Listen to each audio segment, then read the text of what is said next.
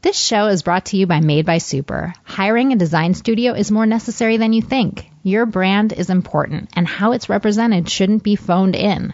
Whether it's your logo, website, messaging, online ads, environment, graphic design, or social media, you need professionals, thinkers, advocates for your brand, people that will make you look good. It will make a difference. Trust me. Go to madebysuper.com and hire great designers to get to work for you on your brand. Also brought to you by Age Old Trade Design, LA's premier hospitality design firm. Welcome to Acting Real with Kat Foster, where I talk with talented, seasoned, professional actors about how they use what they've learned from acting in their real everyday lives. If you have been listening to the show and you like it and you're moved by it and it's helped you and it resonates with you, subscribe to us on iTunes and give us a good review. It means so, so much. And more importantly, it helps other humans find the show. Thanks. Hey, you guys. Today's episode is with my friend Jarrett Sleeper, who is just so smart and so articulate and has so much to say about so many things. We talk about everything mental health and truth. Um, so this is exciting. Jarrett is a, an actor, a creator, and a podcaster. Uh, as an actor, you've seen Jarrett all over the television on shows for Disney, ABC, NBC, Showtime, MTV, and many more. Uh, you also know him as the co-host of the hugely popular web talk show Totally Clever. He co-created, wrote, composed, and produced the show The Fourth Door for Go 90, Go 90, Verizon's mobile video platform, and he wrote and directed an anthology of spooky stories for Nickelodeon called Don't Go Alone. He's also had a bunch of viral video hits, including his satirical Moon Juice video. Just Google Moon Juice video. It's hilarious. He writes, he produces, he directs, he acts, he hosts. Jarrett's all over the place. He even has a collection of poetry coming out. Yes, poetry about love. And he's a brown belt in jujitsu whatever. Uh, recently, Jarrett has been the host of an awesome podcast about mental health. You can hear the second part of Jarrett's and my conversation on Jarrett's podcast, which is called My Good Bad Brain. Uh, which can be downloaded wherever you guys get your podcasts. Make sure to check it out. And also check out all of the episodes of his podcast, which are really, really good. And I'm so happy to be a guest on that one. And I think you guys will enjoy our conversation. Uh, yeah, enjoy. It is a skeleton, and you have to discover where the bones go.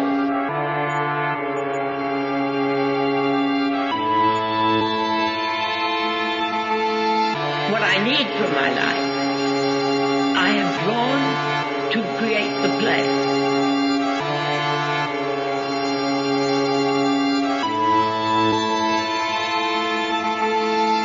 You must use the play.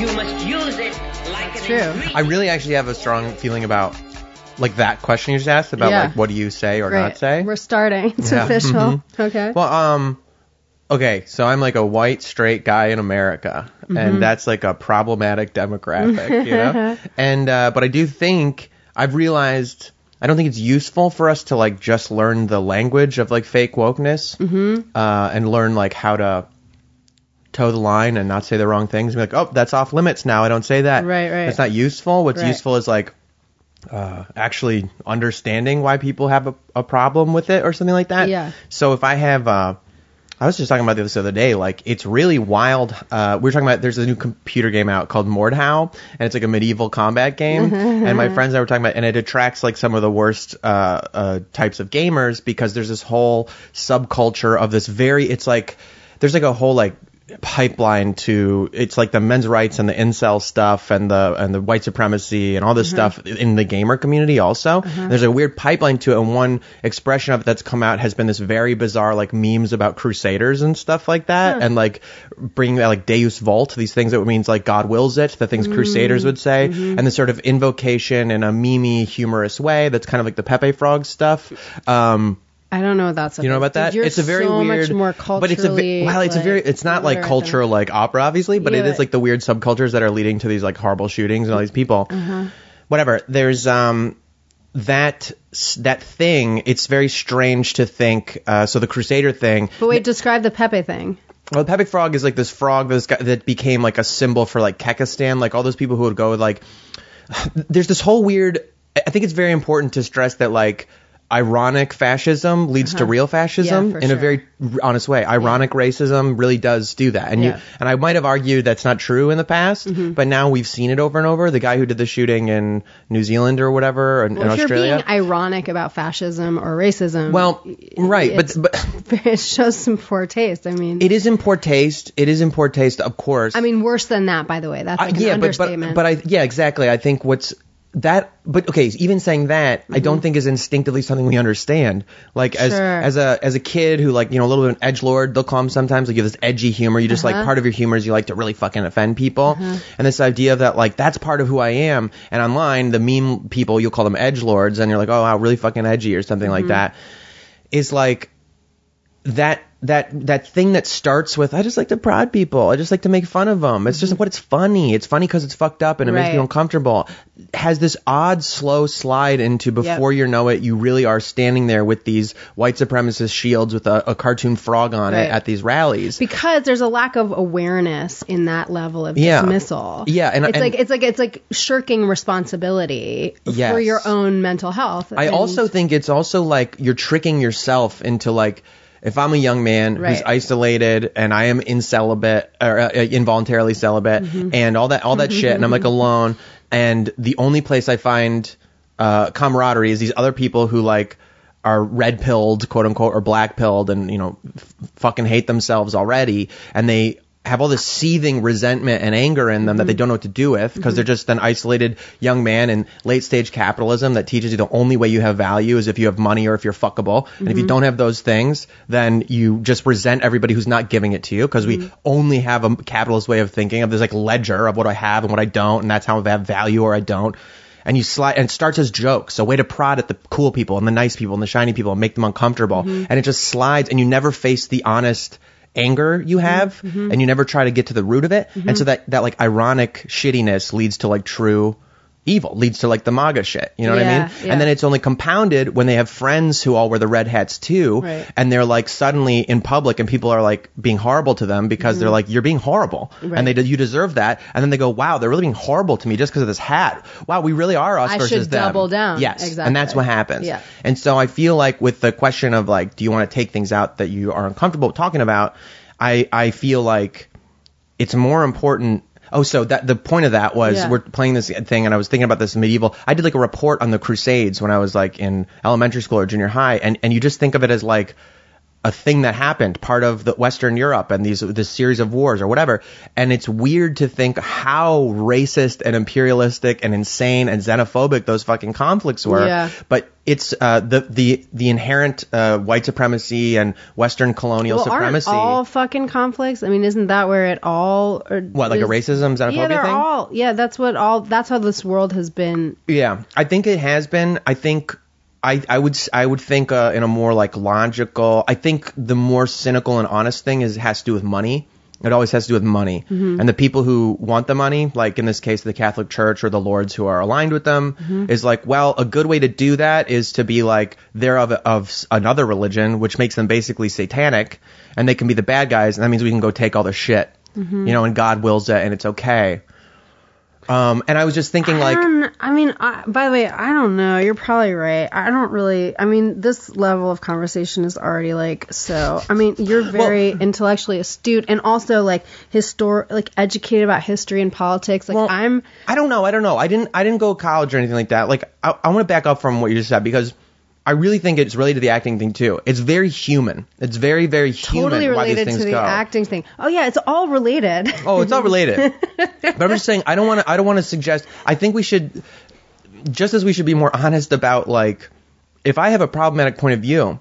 It's probably because I was raised to think it wasn't. It was like it was just normal. That's how I'm supposed to look at the world. Mm-hmm. We brought civilization to the Western world, not mm-hmm. we genocided an entire continent and never mm-hmm. gave them a chance. Right. You know, um, or whatever. Yeah. So you just kind of like, if I express something and someone says, "Hey, that's fucked up that you use that word," or this this assumption that you just had, um, and I and I go like, "Oh, oh shit, shit, shit, I'm I'm in I'm in uh, woke jail. Oh fuck, okay, okay, I won't I won't say that anymore." Uh-huh. But really, I'm just like, "Well, I didn't do anything wrong. I didn't. What did I? I just that's what they taught me in school. I don't know. Yeah. That's a, what, it's not my fault. It's not my fault. I'm a, a white straight guy uh, or whatever."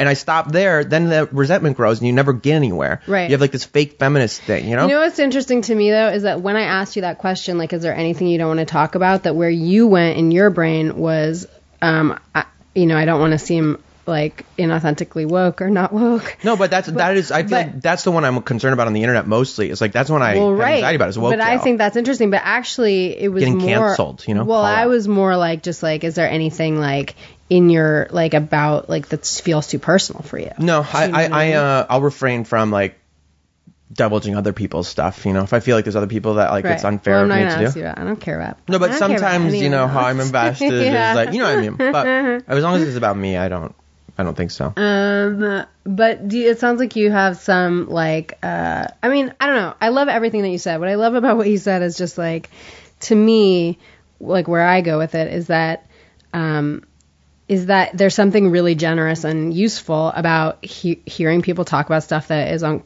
uncomfortable Oh, yeah. for them and like and and also just stuff that they're scared to talk about and also how we get come to the ideas that we come to like Yeah. there's something really wonderful to about hearing someone just say like i um i'm scared like Yes, I completely agree. or or like i feel like this oh fuck maybe i shouldn't have said that or Yeah, it's. Uh, I think if you enter, I mean, I've encountered. My feeling is, especially on this particular subject uh, of entering into like touchy topics uh, that seem like you know potentially cancelable, cancelable offenses or whatever, or opinions that you just.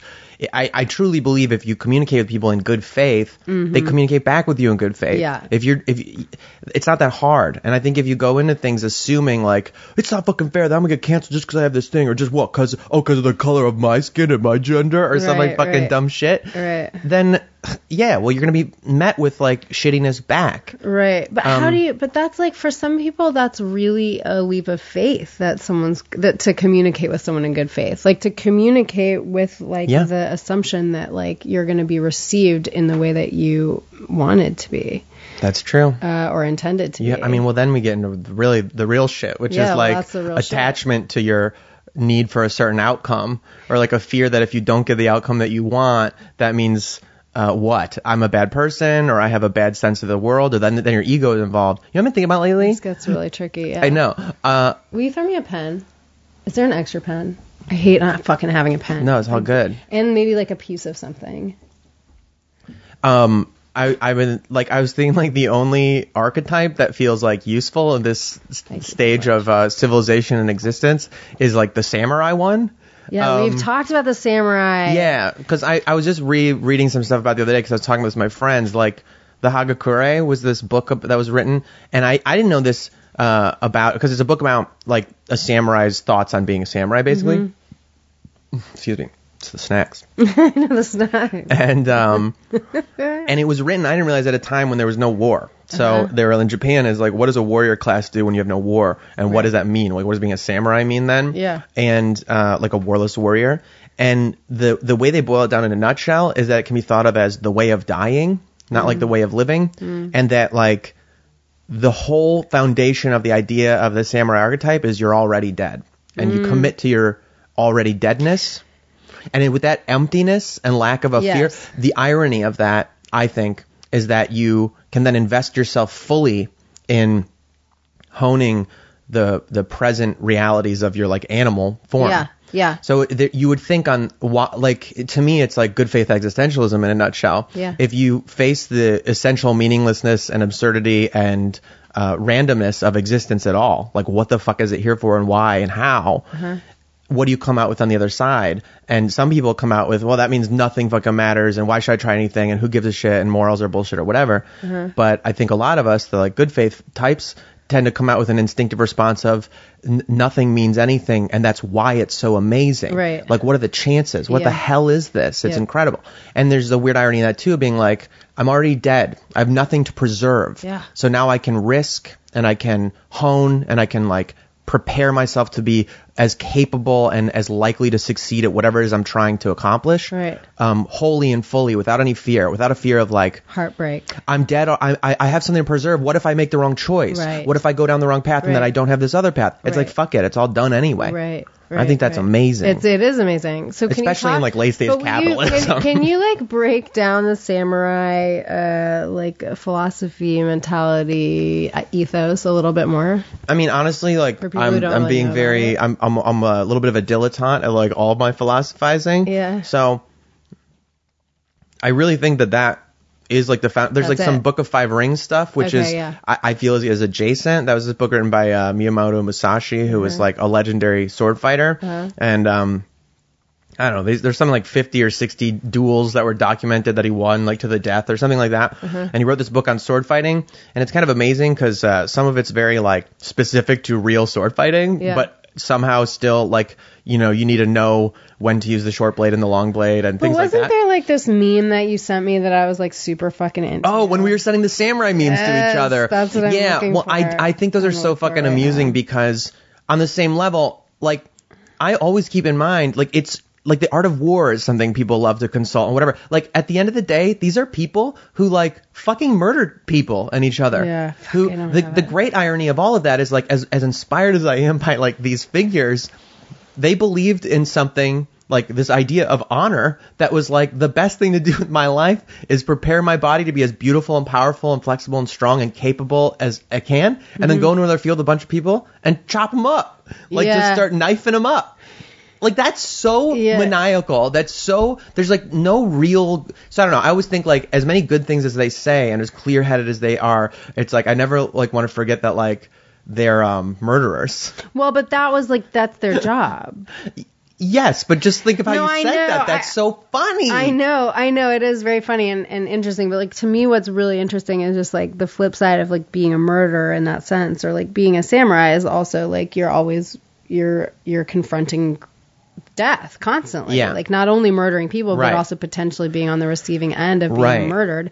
And like where I go with it is like you know, samurai, and I just sort of, in the general sense, like a warrior, Yeah. right? Like we're, it's like there's something really beautiful about being a warrior, There is. and also you're killing people. Exactly that. that, that. I, I always I think um Yeah, like we don't want Like- to over ideal, like, like, like, like, Yeah. yeah, like we're not idealizing murder well no I I, I always think that the phrase warrior I feel is thrown around a little bit too much. casually. Because, okay, well, can I talk about the because, way? like a warrior does war. I always feel like I just feel that way. Like even That's fighters and cage fighters. Yeah, but sometimes don't you feel sometimes, and and this is like loose and maybe irresponsible and not, you know, like, but but like, don't you sometimes feel like life is like a little warish? yes. I mean, I, we're well, like no, actually, actually, I would say no. I think it's. A, I think life is constantly life and death. It's like death is in front of you every day, and your body. Uh, Only, it's very respectful to soldiers to say that life is not like war, right? Because I think soldiers that is know true. what war is. I think that's true. Yes. And that's part of my point. Like even if you're a fighter in a cage or something like that, you're not a warrior. But like, warriors sometimes go we to war. feel in our lives Yeah.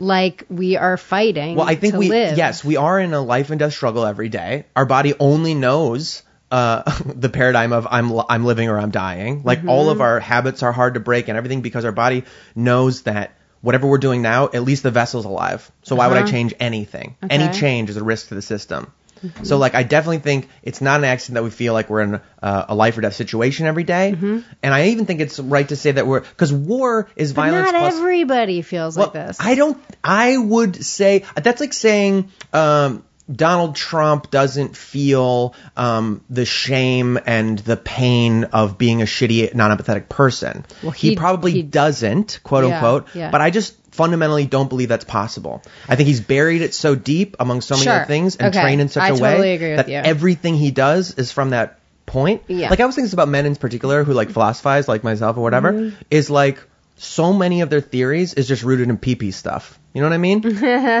like like uh, a a guy will use his big strong brain Uh-huh. to justify and build an ethos and a philosophy that makes sense to them Uh-huh. around just the fact that he's uncomfortable that he is Yeah. not uh, uh, wanted as often Yeah. sexually as he'd like Sure. to be. Okay, but here's you know what I mean? yeah, but here's what. Yes, I do. I totally know what you mean. Uh, yeah, PB stuff. PB stuff. Um, but wait, hold on. Sorry. I want to talk No, I about. want, I want, wait, can we stay on this thing about the war thing? Like yeah. we're not in a war every day. The yeah, white thing. Yeah, yeah. I would, I would, I think that Well, war. that's what I want to talk about. And the, and yes, I think war and the question of like what a soldier is and a warrior and the morality of that is like war to me is violence plus politics. okay, great. It's like violence with a political end or intent. okay. Um, So let's think of a Yeah. different way. So, so okay, so uh, you're right. So maybe then, then the warrior, the word warrior is not the best way of of describing this archetype. I know. I mean, well, it's it's hard. I mean, that's like maybe why I've relied on samurai, which is kind of the same thing. so the book that changed my life is Yeah. called uh, Shambhala. Oh yeah, The okay. I've never Path read of the Shambhala. Warrior. Okay, yeah, okay. And this was written by a monk named Chogyam Trungpa, who also like had a you know his own fucking demons and ended up dying of alcoholism. But this book that Mm-hmm. He wrote, yeah, right. Oh, you seem so disappointed. No, I'm not. I think that makes sense. Yeah. I believe that. Yeah. I get. I one of the reasons I study mental health thing. I get so scared whenever. Uh, like Anthony Bourdain hit me really hard, or or like Mm-hmm. Robin Williams. I think Robin Williams it turned out like had uh some it's uh, illness or something like that. Like he had, had been diagnosed with a terminal illness. I thought I'd heard, and that was Oh, part of that decision, which did shape a little bit the feeling about it. Uh-huh. But I I think it's scary to to think I'll think I'm through a phase in my life. I'm like oh the suicide part's over. Like Uh-huh. Yeah. I've gotten through that. And when those things happen, or like you feel like I figured out my depression, I've got it. Yeah. And when you hear those stories, it's always scary to be like, fuck.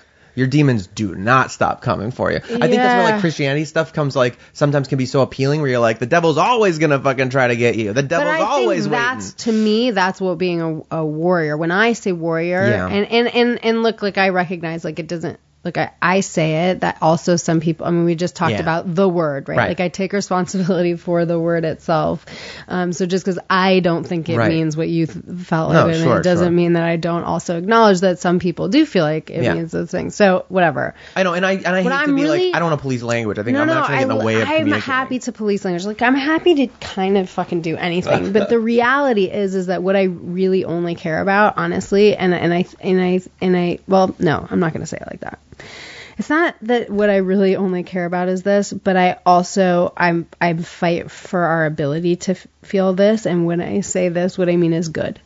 Like I think that we all can actually feel good. I don't think that we have Feel to good. feel like yeah, Yeah. That like we're always like gonna die or potentially gonna die or that we're dying every day. Mm-hmm. you mean like pleasurable and at peace and comforted and yeah, like yeah, that kind yeah. of good, and I like, don't mean yeah, but I don't mean like we're never sad or angry, Right. Um, or disappointed or ashamed or like whatever. Yeah. I just mean that there is a way of feeling in life like like sort of like we're bu- Yeah. buoyantly okay. yes. Like there's a sense of okayness that is achievable Yes. Uh, if we do enough work. And wait, I also feel like It's I can't, that, but I also can't fucking say that when like people are like in fucking cages in the world and Well, like yeah. and like so and starving. Yeah. you know what I mean. Like that also, I I'm very Yeah. mindful. I mean, I, I really think acting is everything. Like, I think acting ties in all this. But part of the acting thing is this, like, immediate uh, paradox of um, we're going to table work it, we're going to prepare it, you're going to train this and study this for uh, years and years and years. You're Mm-hmm. going to memorize lines, you're going to read lines over and over. You're going to do so much work. We're going to discuss everything about it. If you want, anything you want to. Maybe you don't want to, but, like, where are they from? What happened to them before this? Blah, blah, blah. And then you're going to forget all of it and go on stage and see what happens. yeah, And that, like, paradox of, like, prepare, prepare, prepare, work, work, work, try, try, try, then do nothing yeah, is uh, the same as like what you're talking about, which is like yes, every day in in like the late stage capitalism that we live under Uh-huh. is a fucking struggle. You have to pay for every moment you're alive. Your your freedom is threatened at any time and is really like fucked all the time. Mm-hmm. There's a million reasons to feel bad. The planet is boiling and like we seem to be sprinting towards that cliff and nobody gives a fuck. Mm-hmm. At the same time, I can have a cup of coffee and mm-hmm. that's real nice. yeah. I can laugh with my friends and that's real nice. So my ideal is to be able to hold Right. all of these seemingly oppositional sort of under awarenesses Right. at once. Okay, this is what I've been thinking about a lot lately. Okay, tell me. about that thing about how my well for sure educational system and being raised as in the body that I am like has been totally shaped by white supremacy, colonial uh, uh, sort of supremacy, Western European supremacy, all that stuff. That's so fucking real. Um, also, under capitalism, I truly believe fundamentally the way we think about ourselves is we're only allowed to think in binary ways as like a ledger. Are we good or are we bad today? Are we feeling good or are we feeling bad? Are we doing good or are we doing bad? Is the world good or is the world bad? And like it's only very recently that I've had the the, the term dialectic like really truly presented to me and some of the philosophy explored and some things I've read. And I was like, fuck, finally found something that is like telling me the truth about how things are, which is It's both. it's all of the things at once Yeah. and the truth and honesty and reality of a situation is some mean of the constant flowing negotiation between infinite forces and whatever the the sort of mishmash of that ends up being at the end yes. and that it is never static and it is never one thing. Yep. And it's uh it's this thought pattern that we're taught since we're young about like everything has like an up or a down. You know, uh mm-hmm.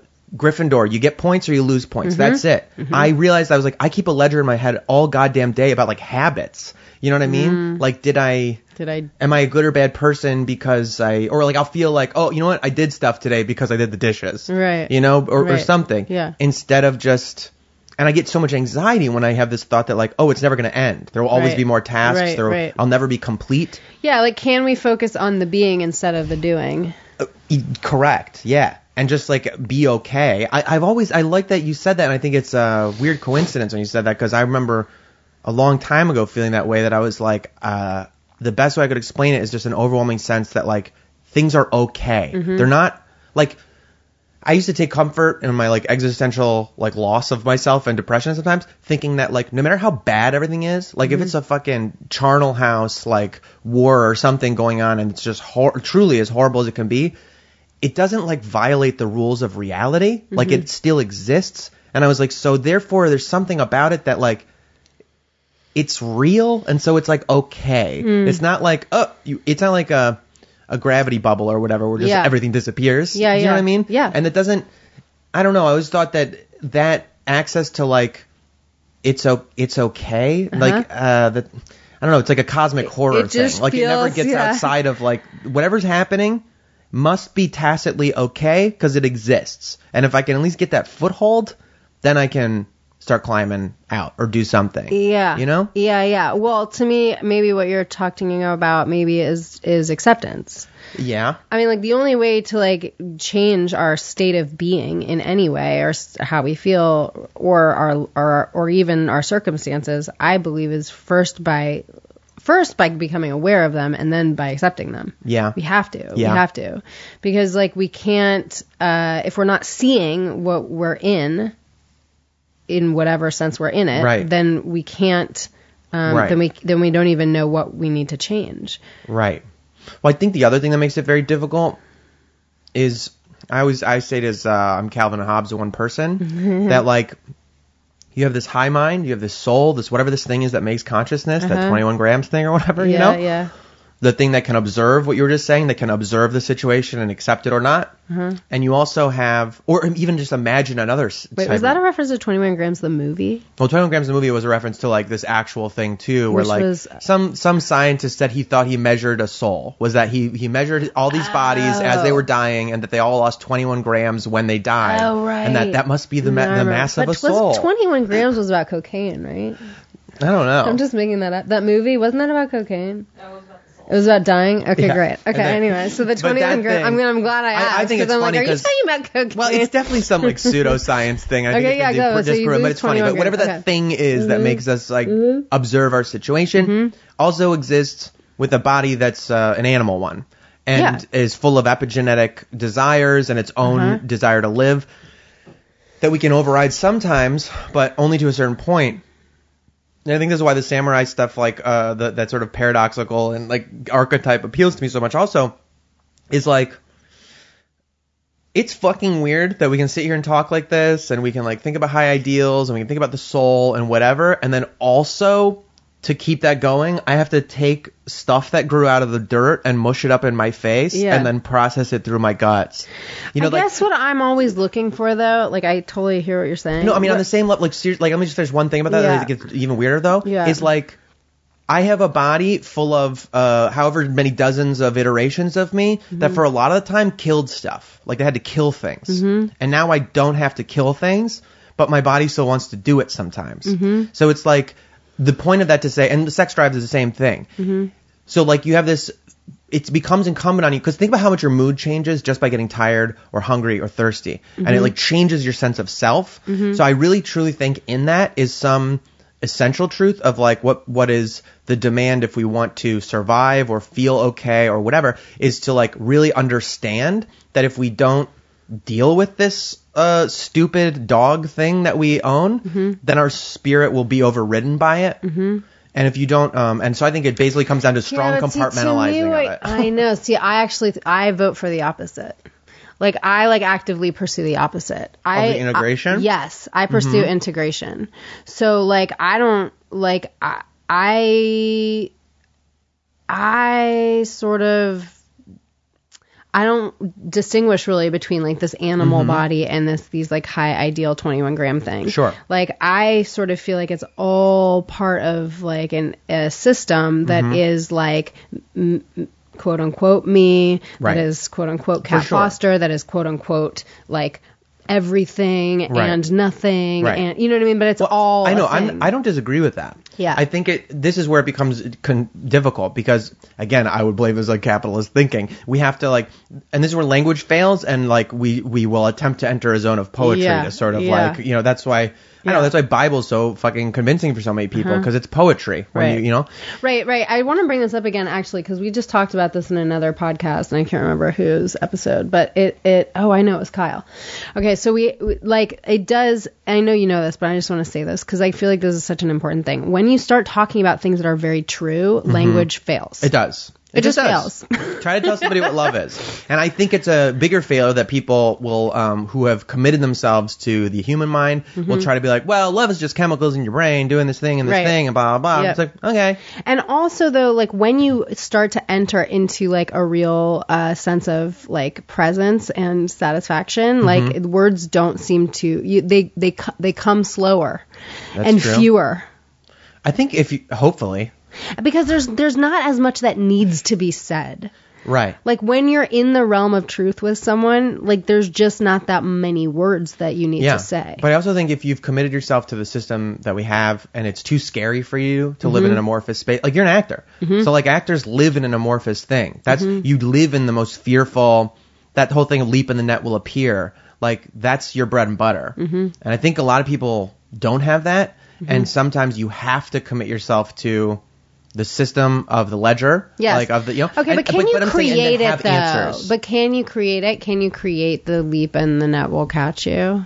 Or leap and you Can you, like- know what do you mean know? develop- what do you mean, like, can develop you it? like like let's say like yeah, like let's say that like there's something awesome about living your life in a way where like you feel fear, but then there's this stronger voice that like this is the game of life, like this is just part Oh, of yeah. it, like got it. 100%.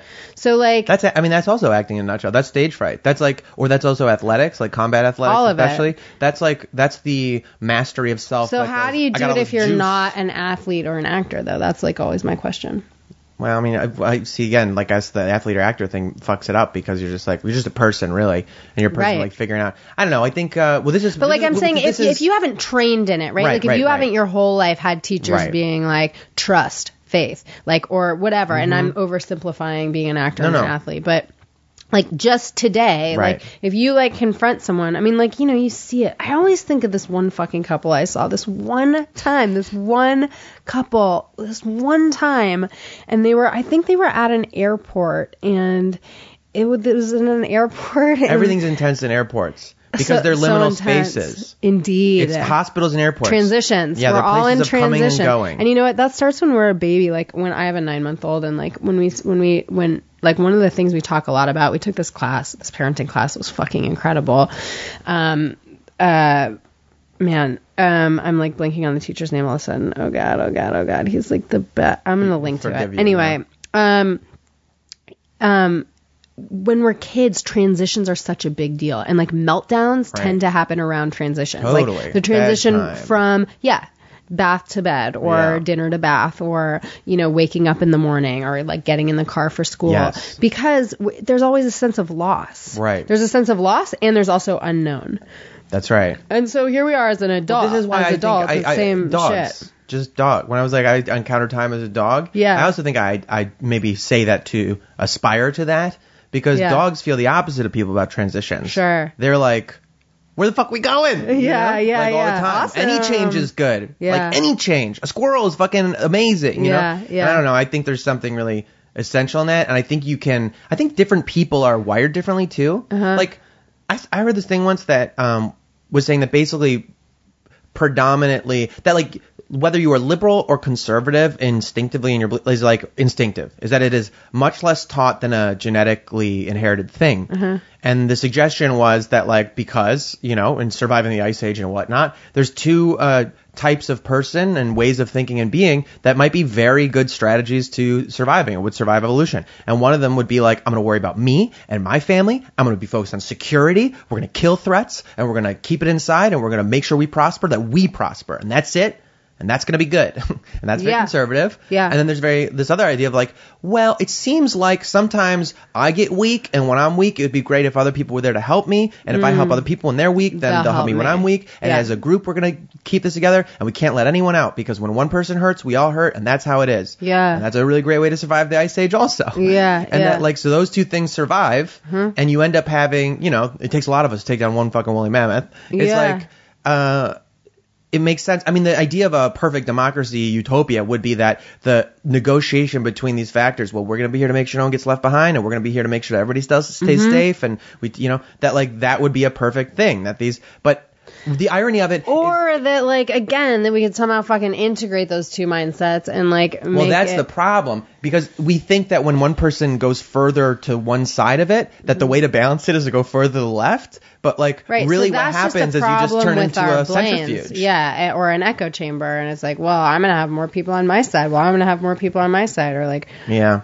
Um, okay, Whatever. I didn't mean to get off the thing. But wait, no, no. wait, wait, so the I'm integration, the the couple. integration. So I'm in the cu- so I'm in the airport Yes, the and I see this and this woman's so fucking mad. She's just okay. No, no. So I see the woman. She like buzzes by me. I don't know if this is like in the line of security or maybe just down the hall. I don't know something. And the guy, her husband, is like so upset, like desperately just trying to follow her. That's he immediately like like just uh he, did something he cut in front of me. It was something like this. Like he cut in front of me and it was like normally i don't really care if someone cuts me but it was like in a moment where it was like super aggressive. Yeah. and like he cut in front of me and i but i saw the whole thing in an instant like what he was up against. Was this woman who was always fucking pissed at him for being maybe slower or whatever. She perceived him as slower. And then he was like always trying to keep up and like knew that she was always going to Yeah. be mad at him you know? Like if You he didn't teach story just this seeing is my whole story Yeah, right okay seeing this couple. You're probably right, well also. it felt like that like there was just such a sense of desperation for like he would have done anything just to keep up with this Right. woman who clearly wanted to kill him right. um, and they'd probably been doing this for like I know. a thousand years. Yeah. Um. So. Um. There's so much good stuff in Yeah. there Oh my god, it was amazing. But like, why was I now? Like, why do we chase even- the thing that wants to kill No, us? No, but now I can't even remember why we're fucking talking about the couple. well, because you were saying we're talking about the integration and like and the mastery of like the the warrior. Oh yeah, oh yeah. Like what I wish. actor. No, no. We're talking about yeah. We're talking about like Taking like so. How do you take that dude? Mhm. Like how do I sit down? Like if that dude came in here today, I don't fucking know. where would we start with him? I don't him? fucking know. I really think um We would sit him down. everybody's different, but I mean, I would just say, dude, like basically, like I would just, different. like I would feel into him, and ju- well, first I would just give him love. Yes, exactly. I was just like, you're okay. I have a, I have a strong belief that validation is an extremely important stage. That if we don't get it as children, we spend our whole life either resentful of it and being pissed at other people who want Uh-huh. it, being like you fucking snowflakes or whatever, because we've accepted. I accepted that it's fucking shitty. No one cares about me. You better do it too. You know, or uh, you spend your life figuring out how to get validated. Yeah. And I do think that if once you are validated is the natural progression to go to stoicism that like once you're like okay okay I know I'm enough but as I just I personally I may be biased but I think humans are hardwired to create to to uh, not Mm-hmm. agree. not be productive, but to create be creative. I, agree. And so once you, so then you will put aside yourself to in the pursuance of your goals, which is like the toughen up, don't let all your emotions tell you what's true and become the next thing. Mm-hmm. The problem is our society, because we don't, like we're f- structured for productivity, not creativity. Mm-hmm. They tell you when you're a kid, nobody fucking cares about you. You better be stoic from the beginning, blah, blah, blah, blah, and creates all this anger and resentment that like never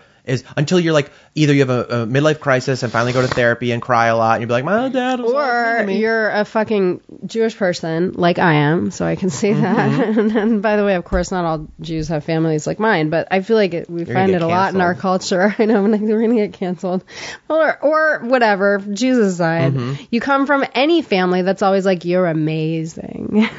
Yes. You're amazing. Well, so what- so you're the the best. You're the most. But why, but why were you amazing and special? Oh my god, I was like the best. I mean, that's what I was. I was it just in, in, inherently, or was it because of like the things you did? it, I mean, my grandmother credits genetics, you know, so she, I mean, but, but it was, no, it was mostly the things. Well, first it starts with like you're so you're extra smart, right? I'm I'm Well, that's- extra that- I'm smart. wondering, I'm smarter yes. than I'm special. I'm smarter. I'm special. I'm more mobile. I'm more interesting. And then it's like, oh, and then it's Mm-hmm. like, oh, and I and I'm the best on the stage at the ballet Of recital, course. or like the fucking best in the play. I'm the one that sticks out. I mean, what a fucking mm, mind fuck Well, I don't know. that I, I think that you, I think because I feel like I had that too, and I came to like self sabotage a lot because Mm-hmm. I resented the idea that the reason I was good was because of these things. No, well, that. Do you know what I'm saying? Yes, yes. An accomplishment and and a also, list of though, but here's the truth, and this Yeah. is like this. There's a great book called Unconditional Parenting by Alfie Kohn. I've read a lot of parenting books. Mm-hmm. I believe that. So, um, the reason that it's fucked to say to kids, "Great job." Awesome thing, or you, Yeah. wow, you were the best on that soccer field today, or whatever, is that if you don't say that, then there's some indication that the kid has fucked up. So your love Okay. is conditional. It's That's what I'm necessarily saying. conditional because you saying. can't literally follow your kid Yeah. all around all the time. Yeah, so you the kid That's develops some level of resentment. I think that you, we need, that's not validation though. Yeah, we have to stop focus. Well, That's so- reward. well, so but here, but I even further wanted to talk about the word validation, not the word itself. I wanted to talk about the idea of Uh-huh. validation because actually, like, what I think that all kids need, even more than validation, if they need validation, is attunement. And maybe actually, maybe those are the same Now you are sounding very Jewish. That's very Catholic, very Jewish. Is it Atonement? No, attunement. Oh, okay. I thought you said atonement, Christ. and I was like, "Wow, Yeah, you really jumped into some territory to- that I did not know that I you were like, I didn't into." expect that. Original sin. All right. Atonement. No, attunement. attunement. Okay, what's that? So attunement is um, when you look at your tiny little baby and they seem tired and you put them to bed. And you, you look Mm-hmm. at your tiny little baby and they seem a little hungry, so you feed them. mm-hmm. All of the things. As opposed to you look at your tiny little baby, they seem something to you and it turns out they're tired, but actually you feed them. Or you Right. think they're hungry, but actually they're tired. I think Right. I just said the same thing.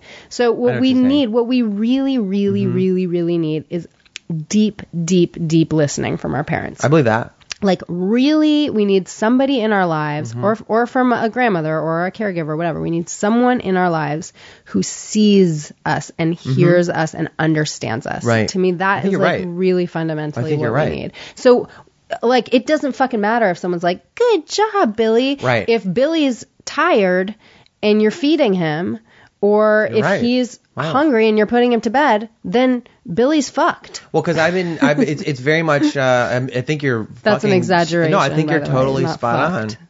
I think uh, even me, my concept of validation is one of value without uh, association. I guess that just says like literally, if you did nothing but exist, Mm-hmm. Right.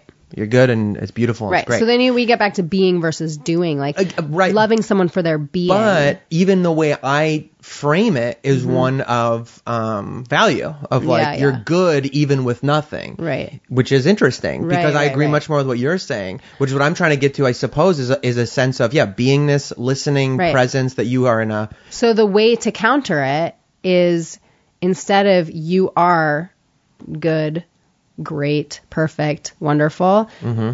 when I see you, I I feel so much love. That's nice. I like when that. I'm with you, I feel so much joy. I think that's amazing. When I hug you, I, I feel filled with warmth. Yep. So that it's not about a label, even if that label is quote unquote Mm-hmm. a good positive label or whatever. It's about the feeling, this connect connectivity. Yeah. And by the way, this is where this is where I find this like possibility of integration between this 21 grams and the animal body Mm-hmm. Right. is like our 21 grams can go, oh, I'm going to reformat the words that the animal body says Right. to convey myself, my 21 gramness. Yes. Like I'm going to comp- I'm going to change my physical behavior. Um, the body will listen to me um, as I uh, as I speak these, as I tell it to speak these different words or do these different behaviors, and then these these behaviors and these different words that I'm speaking, I'm gonna my 21 gram self is gonna open to receive them, and Yeah. they will expand me. no, I think that's really good. Like they can work together. Yeah, it's because it's uh it's interesting because it is like again a thing that's very complicated to try to explain. It's wordy, and then the doing of it is is very simple. Yes, it's so like a simple. nothing. It's like an odd. It's uh again I do think it's related to acting, and also we've talked about this before, but like like uh how. Auditioning is like the opposite of acting because like audition is Yeah. like show me something, make a choice, do a thing, and then real like really like acting when you really get into it is like do nothing. Is how can you do nothing? How can Right. you like listen and do nothing? Although you could, you could, you could do both. You could do both. You could do an acting and an auditioning. Probably. The, to me, the trickiest thing about auditioning, by the way, and you Yeah. just came from an audition. I did. So the trickiest thing to me about auditioning is that you gotta fake sh- a lot of shit. So like when you're acting, I mean, you have to fake a lot of stuff when you're acting too, but not as much. Yeah, you got a big when- fucking camera right, like six inches from your face. yeah, You well, but the, but then The the, but then the maybe gaffer. you're quote unquote being real. Yeah, so you got to fake that like those people aren't standing there in a way, right? Oh, yeah. But like even more, and actually, arguably, you don't. It's Well, just again, that maybe is- uh, knows that you yes. you know that those people are there. But then, Yes. but but the auditioning, Wow, this is like a good. tiny point that's really like silly, but but you know like. When you're acting, you have a prop. If you're supposed to eat a sandwich, you, you have the sandwich on the stage. If you're auditioning, you're supposed to like don't ever anyone mime eating a sandwich in an audition, okay? Oh, this is well, not what I'm saying. that I love. But something about but like there's some you have to you have to some way that was Mm-hmm. part of the layer that this writer put in there, right? That If I had a choice, I would do every audition eating.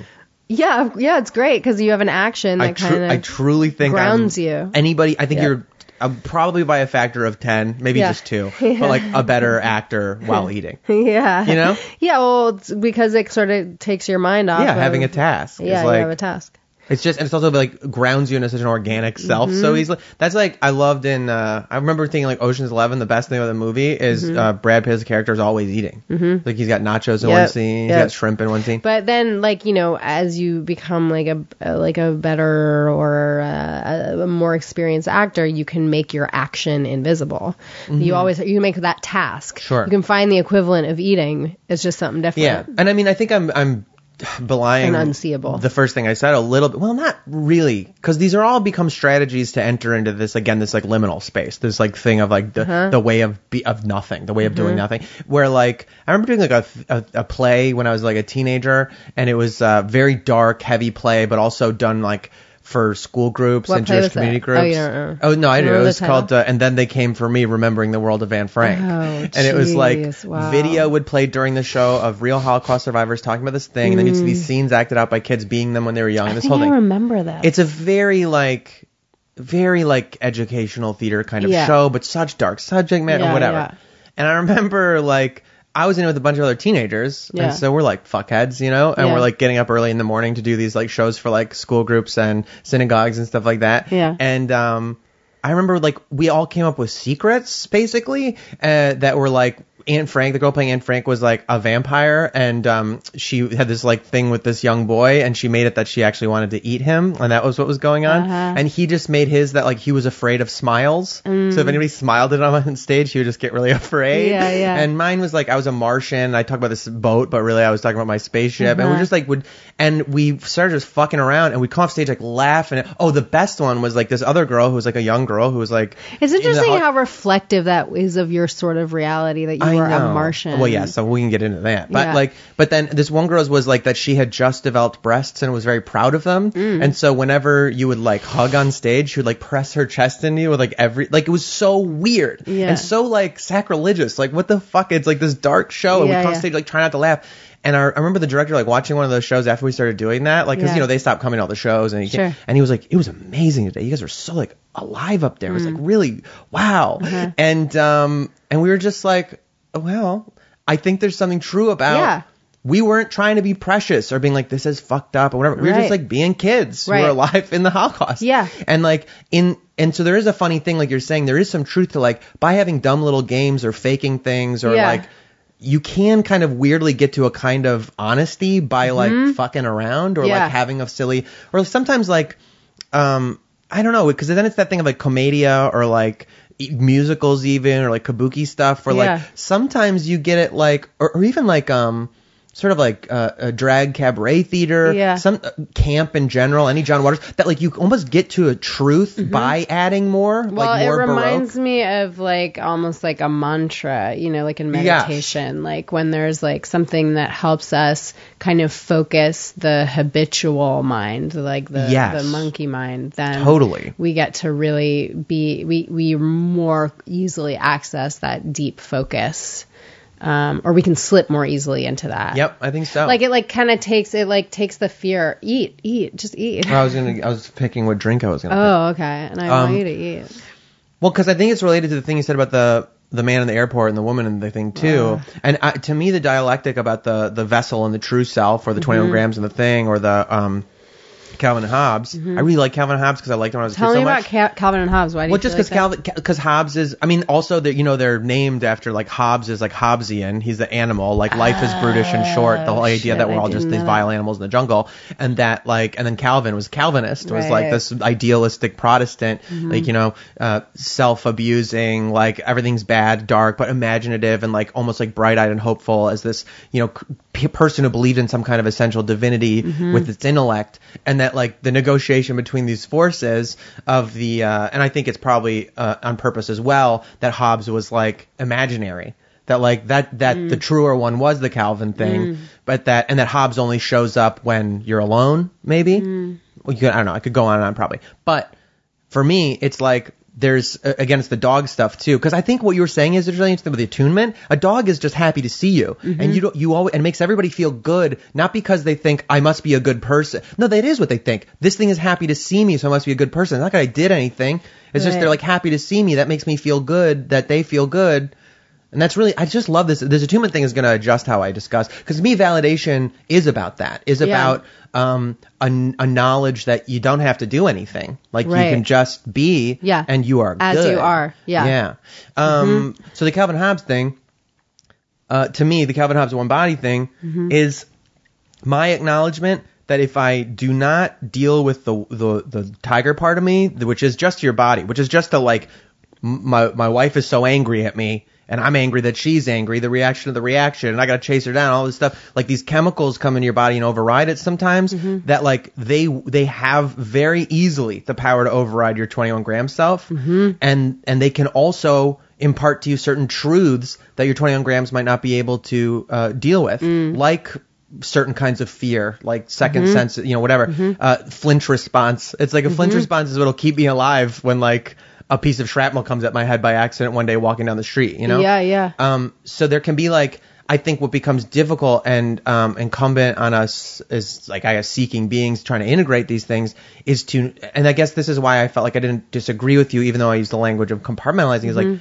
I need to be able to acknowledge when when my body is giving me some insane fear response Mm-hmm. and go like, I really appreciate what you're doing and I know why you're doing it. Mm-hmm. Uh, I can't let you have the steering wheel. I've figured it out now. Yeah. And so, and I, I do think of it, I think of my demon or my vessel or whatever as uh, the the wolf. I've like negotiated with the wolf, and there are periods in my life where I like had these real like weird personal Gollum conversations with it, where I was like, I realized it wasn't in not compartmentalizing in the sense of like that's not part of me. I'm just this higher being. I'm not this thing that wants to fuck and fight and and eat things. Mm-hmm. Um, it was like appreciating it like a dog and petting it like this dog that barks at people that come near me because it's trying to protect me. Right. And going like, I really know why you're doing it, and I know it's because you have, you know, my best interests at heart. But like, you're hurting people around me Uh-huh. Right. and me. You know. Yeah. And that's weird that we can have these two things that are both just as much us. Mm-hmm. And that's what I mean by you're right. Integration is a better term, but it sometimes it does feel like like I do combat sports. I just like What's the feeling? the feel the feeling is just I usually when I have that that d- it's that it's like it's it's um. Do you know that thing they said about ole like co- comes from Allah? no. like uh, that like you know we go ole ole ole ole or like ole or whatever that it came from uh, I guess uh, Bedouin uh, people that like they would if somebody would be like a whirling dervish would be dancing and sometimes a dance would be so um Like sorry entranced or- yeah, just I'm dealing with it entranced uh, and so that people would recognize that they had gone and that like God was there and so I feel like when you access, uh, personally at least, whenever I feel like I get come close to touching something like that's like capital T true, like truth, I always have that. Mm-hmm. Yeah. You know, when you see Yeah. people being like really being people, Yeah. um, or when you think so about that, like just the impossibility and the wonder of it, yeah, it overwhelms me. I feel like I feel like it's always that. It's more like truth of some kind Mm. than um, really sad or really Yeah. beautiful. no, you know. no, no. I agree. That's always I what hear what you're resonates in my head. It's tr- it's truth. It's, Right, it's hard to right. Because it's almost like it's like there's such an appreciation, like such like an appreciate. I like. I, I, to me, it just feels like mass. It's I just know. like you. I can't contain it in this. You know, so your body goes, Ugh, like you know. Yeah, yeah, yeah, Yeah. yeah, yeah, yeah. It's really pretty. It is. It's weird. Yeah, when you see like people really being them, like oh yeah. really, really. Like you just want to bottle. Like I wish Hmm. that. I mean, this is what I I want. Like I remember I was driving in traffic once, and like there was this guy, and he like he was in his car, and his car wasn't like it wasn't a nice car.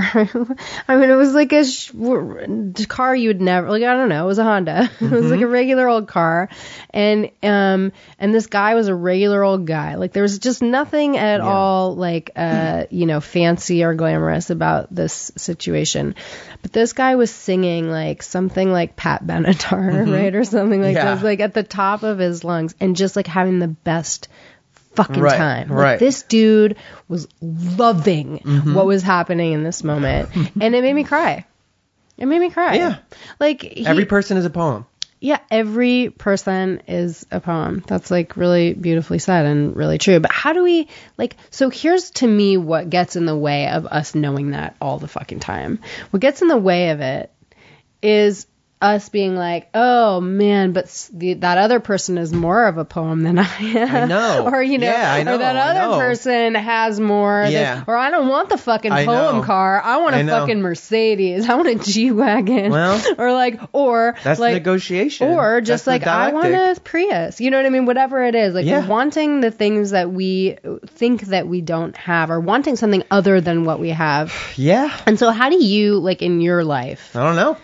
How do you do it, dude? I don't know, dude. I mean, do you as you do I you find always. I yourself wanting? Do Of you find- course. and then you're just like, fuck. Of course. Why don't I have that Uh, thing? yeah, yeah, yeah, for or like sure. I should have that and I don't have that. What the fuck is wrong with my life? Something has think kicked that? over. I honestly think one thing I think is I'm grateful that I've never like had big success in certain Mm-hmm, ways because I remember he, I remember hearing about a kid who like OD'd and he was on some TV show a while ago and he, you know he died and uh and he was like adjacent to like you know two a few Mm-hmm. degrees of separation and and I remember I had like the same show I had like gotten called back for that show and just didn't get the part Mm-hmm. and I remember being like oh I would have died like for Mm. sure you know that it's possible that like poverty or um, never being able, always needing some manual task job or whatever the fuck is the only thing that kept me alive. Because I was doing my damnedest to drink myself to death, despite not having the ability to afford it. Are you sober? I'm not sober sober. I didn't drink last year at all. Hmm. Um, just as a thing, like one time. But like, and now it's just left my. I was like doing it a lot, like and casually too. Like, yeah, I, I don't think I'm a true um, addict, but I, I am a, an addictive personality. And, Yeah. and also I've, I'm medicated for ADHD now. Mm-hmm. And adult ADHD, we really f- taught the wrong ideas about what that uh, thing is. It's got a bad name, attention hyperactivity disorder or whatever, attention deficit hyper. It's like it's not really just it's not just about what it is is a dopamine deficiency. Basically, your dopamine receptors don't hold dopamine well, so you're constantly looking for new sources. More, most people uh, or neurotypicals or rather would like you you get uh, a hit of dopamine from I did a good job or I did a task or I something made me happy or whatever, and it locks in. You go cool, let's continue living. And mine's just like never full. So you're just like more, more, more, more, more, more, more. I need something. I need something. I need something. And it can be pain. Like pain is a great source of dopamine because you're like problem solving constantly. You have a drama going on. You need, Right. you know. So I think that was part of it. Like, and once I uh, became medicated for that, it's changed my life. There's also a thing that comes with it called uh, rejection sensitivity dysphoria. Is part of uh, ADHD as- in adults especially. Um, like What's that? Describe that. it's well the opposite of euphoria, right? Dysphoria. Um, the other time I've heard dysphoria commonly. so like when you feel rejected, you get it, like it, it perceived rejection, you. the small, even personal rejection, a sense that I'm a failure, I did Mm. something bad, I'm not good. Like, which is ironic that it makes me. That you sometimes I use it as my personal pump myself up stuff to be like for somebody who's lived my whole life on medicated or with rejection sensitivity dysphoria to pick like fucking acting. it's like I feel I proud of myself for not dying. Yeah. But um, but uh, that's like when I need to pump up the Calvin in me. You know? Sure, sure. Um, but dysphoria, right? So the other time I've heard it more often used also these days is um, in in trans people. They they refer to um, the dysphoria associated with like being disembodied, or I forget the right phrase, but like you know misgendered, basically Yeah, having them yeah. And it's just this. The same way euphoria feels good and you can't explain it. It's just like life is good, you're good, everything's beautiful, you're Yeah. connected. And it's like, oh, that thing. It's just the opposite. It's like it's like depression, Yeah. I guess. It feels very closely related to depression. maybe more more acute. It sounds like. I feels more acute and more I uh, I, I want to say insidious in some ways. Uh-huh. It's just yeah, it's disorienting is a good phrase. Because because depression, I guess they're very close related. Depression is very much like uh, depression. Depression has to me m- more of a survival mechanism that makes sense to me now. Like, do you know uh, if you get CTE, like if you get like concussions, you know, um, a lot of times people who get a concussion will become depressed or, or who've never been depressed in their Yeah. lives. And it actually makes sense from a, again an evolutionary m- mechanism perspective where the thing that really fucks you up with CTE is uh, or concussions is the secondary concussion. So if you get a little concussion uh-huh. and then you get hit again, that's uh-huh. real fucking bad. Yeah. If you get a concussion and then you chill and get it really really heal and you're probably gonna be okay. But uh, chronic traumatic encephalopathy uh-huh. is from chronic trauma. Mm-hmm. So if your body had some mystical magical way of fucking with your chemicals that made you not want to get out of bed, not leave the house, not do fucking anything, Uh-huh. not talk to anybody, well, that's a pretty good way to ensure bed rest to a certain degree. yeah. And so depression as a way of preventing you from getting more injuries or more traumas right, kind of makes sense to me at least. Yeah, yeah. And I've been It's able to adaptive. it helps me at least to use that my intellectual brain to negotiate uh, negotiate with it when I have it where you can go like this isn't you. This. Right. is something you're experiencing. Dysphoria really like feels tied to who I am. Like Uh-huh. Oh, I tied to like Uh-huh. an essential and depression does that sometimes too. Mm-hmm. I've just gotten better at talking to depression, but like dysphoria has a much more like this is about who I am, like Mm-hmm. an essential bad in the universe. And um that is a thing I've had. I don't know who taught it to me. I don't think anybody did. That sense that there's something anathema to existence Mm-hmm. about me, which is very narcissistic on some levels too, is something I just remember having since maybe puberty. Like like since I was a child. So do you feel like the the root of it is chemical? Um, I I do. Hormonal? I guess I do now.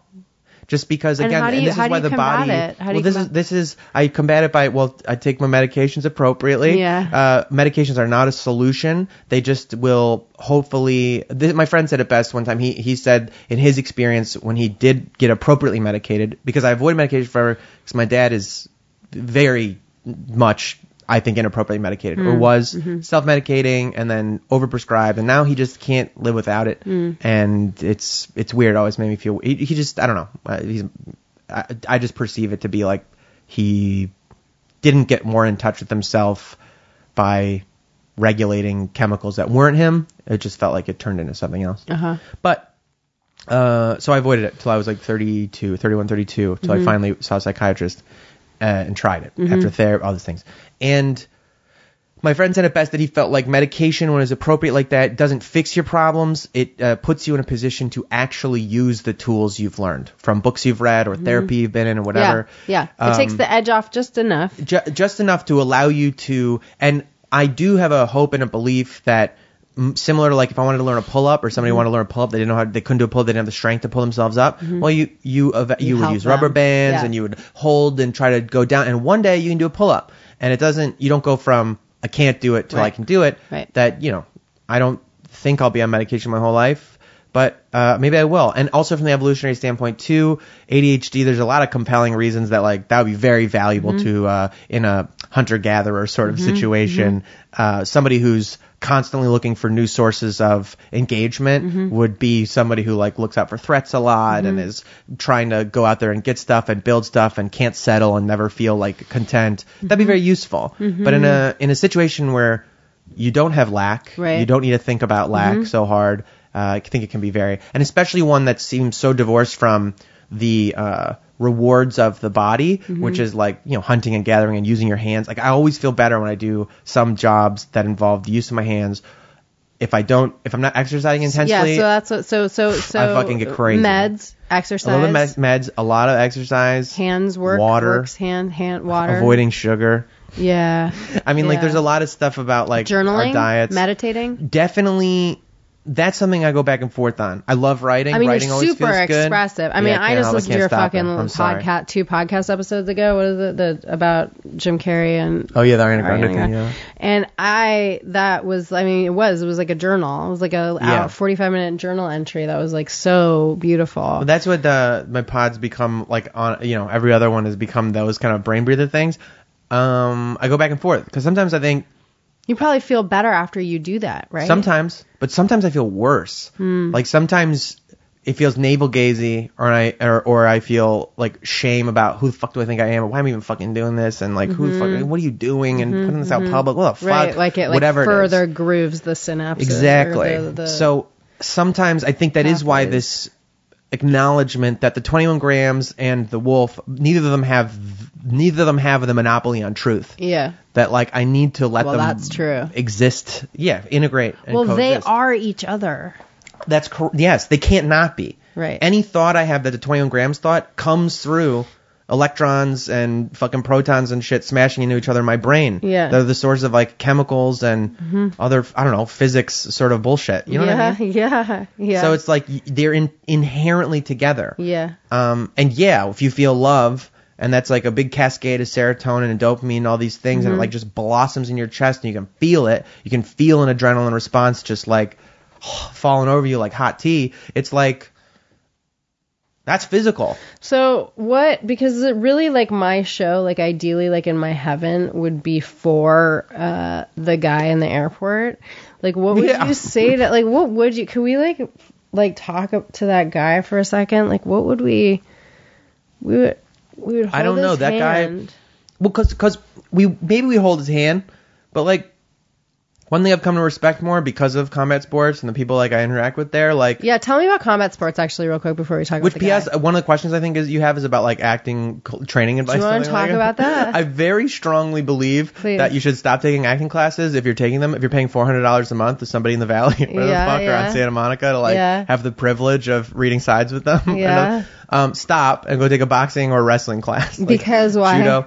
Because it's exactly what we're talking about right now. It's it's uh, there's some essential truth at the middle of it. I'd recommend so like something like submission grappling, which is like not a point fighty kind of thing. It's a That's thing where like do. yeah, where you like simulate your death every day. Like once you start rolling, if somebody taps you out because they got you in a chokehold or a joint lock, that would result in the wild of you being either fully just on basically something that allows them to go find a rock and finish you. Like um that's a really profound experience especially well especially for me as a male with like the the messages you're giving about your value and your value being feeling so tied to your body in many ways. Um Maybe that's Dude, what that dude needs. I, That's what I think he I think people need their fucking asses kicked sometimes for real. Mm. and not not in a like not in like a Like sometimes, you know, broken clocks are right twice a day. The the the whole like you're not a snowflake patriarchy thing about getting the shit kicked out of you, and like sometimes some people just need to get their asses kicked is about um uh, that thing in uh in Grosse Pointe Blank they call it shakabuku, where they're like a swift uh, spiritual kick to the head, which is like yeah, you whatever you've had this idea about yourself. I remember being like a t- kid, like a teenager who didn't know anything about like a junior high kid, and being like, I don't get fighting. I just would never give up. I would just keep getting back up. And like you're like, oh, you don't understand that like when you close your carotid artery for about three seconds, Right. you don't have a choice. Right. Your brain can't do anything without oxygen. Right, And this idea that you just have this weird bioorganic machine Yeah. that um you think is you Yeah. Is like really great when you start dissolving that. I had a friend who got a concussion and um like was just like walking down the street, hit his head really fucking hard on some like low hanging something. And um and it was really scary. And like he went to the brain doctor and got his, his things x-rayed and he had this big big mark and he felt shitty and like all the concussion things. But he also it could have been something more serious. We didn't know. Anyway he got through it it was all fine. At the end of the day it took him about a month to fully recover but it turned out it was just a really severe concussion and like everything was fine. His therapist fired him and was like i don't think you need therapy anymore and i'm going to tell all my patients to go get a concussion and it's so interesting Yeah. like and i don't know exactly like i don't know Okay. necessarily the detail but i I think there's disagree some with the concussion part. I actually do. I did. I did yeah no no I- not everyone should get a concussion literally i think the point is that Well, like what, yeah, what was the point? but what similar- Happened? Did he slow down, or like what? What happened that after the concussion? I think that like it, yeah, yeah. He slowed down. I think it's like kind of what you're talking about. Yeah. Like you bl- you get you get fucking choked to death on a mat for a s- half a second, Right. not all the way to death, but right, like, and you go, whoa, and then the profundity in that case of it's like, a consciousness shifter. Y- yes, it like is. if we can if we can find a way to shift our consciousness, Mm-hmm. then then then that's when spon- spontaneous transformation can occur. Mm-hmm. Like enough with this like oh, okay, we're trying to change. We're changing, you know. By the way, wonderful. Let's all try and change. Let's all grow. Let's Right. all f- become aware of the things in our lives that are not that give us a that make us feel not safe or unhappy Mm-hmm. and let's like try and change those like wonderful but the only space in which true transformation is possible like where you can go from like one thing to another thing like Mm-hmm. spontaneously is the space in which um like things our consciousness is Mm. is is is open to changing yeah, you know what I mean? Where like Yeah. where like the way that we like it's like consciousness shifters like throughout time. Like you know. Yes. the AIDS was a consciousness shifter. 9/11 was a consciousness shifter. Right. Um, the depression was a consciousness shifter. There are so many things that can like suddenly like our whole understanding of the way that the world works is totally different. yeah, Um, and that's when we can see these huge like explosions in how we perceive the world. Right. You know? Yes. So Uh, I- not necessarily a concussion, but for whatever reason, this is what that did for my friend. And I feel like it's similar to what you're talking about. is. Like that, you know, but it doesn't Well, all other- have to be no. like bodily harm, Well, I was right? just, I was being specifically about the CT thing was like I do avoid. Uh, I think it's good to if you are interested in this to try out some contact striking just to get the experience of Sure, that. yeah. Um, but um, for me, it, I mean, I'm in my 30s now and. Uh, you only get one brain, and Right, yeah, CT does have dire consequences Oh, yeah, if you get it a lot. yeah, yeah, But for real. Don't get a concussion. with submission grappling and things like that, you you might get little tweaks here and there sometimes when you tap too late, or just the nature Right. of doing any sports. Like you get hurt just as much playing basketball or, or Right. Mm-hmm. soccer, frankly. But um, jujitsu allows you to go balls to the wall as hard as you can, trying to kill each other every day. And and if you get caught, you tap and you go again, and you just keep doing it. Mm-hmm. And there aren't the consequences of like depression and slurred speech and things that come with CT. Mm-hmm. Um, but the other big part about it, specifically for actors, is uh, what you said, attunement, which is I much better than any acting class I've ever been in. Maybe some dance classes could come close, but I think the addition of uh, f- true fear, like body fear, adrenaline response, and uh, life and death sort of stuff, you are. I don't know what's better for like listening to another person, knowing when to pursue and when to back off, uh, dealing with physical duress and still staying intellectually present during it, uh, which is like that's emotions, like having like a lot of emotions come in and go out, emotional control, like seeing things that are happening to you and not letting them tell you everything to mm-hmm. do, but sort of like getting this unconscious gateway of understanding which parts of your body to mm-hmm. listen to and which not. Yeah. Like that is, and then all that wrapped in that is some kind of weird existential, existential truth, big mm-hmm. truth around like, do you live or die at the end of this? Mm. And I think that, um, you know, they say like all dramas conflict or whatever, and, and that every scene is uh there's that. There's something at contest. Your your objectives right? You're trying to achieve a thing and something's standing in the way and you got to figure out ways to do it. Like goddamn fucking fighting is the best way to do that. I feel like it would be so great too if like uh if like we could all have every time we act feel like a jujitsu match. yes it would be. And but also and then this I is know like so my much other can't- I know. question though is like could we have like a lot of life feel like a jujitsu match? Like yeah could we approach well that would be this guy to me is like this guy in the airport who's yeah. freaking out or whatever Yeah. I I think the reason the jiu-jitsu stuff and the things matter to me is like it does it does force you to honor the truth of your body too. Yeah. And like there are times I don't know, I I- I think 12 step stuff even things like that where you really learn to talk with your experiences a little Yeah. bit and honor them also, Yeah. which is like I'm fucking thirsty right Yeah. now, which is like I'm fucking mad. I'm fucking this is what Yeah. this is you know what I think about all the time was this interview with uh, Miranda July she did Yeah. with Rihanna. Like Miranda July Oh, I heard. I read that too. Oh, yeah, okay, so- where she went with that thing in her purse. Yes, I think yeah.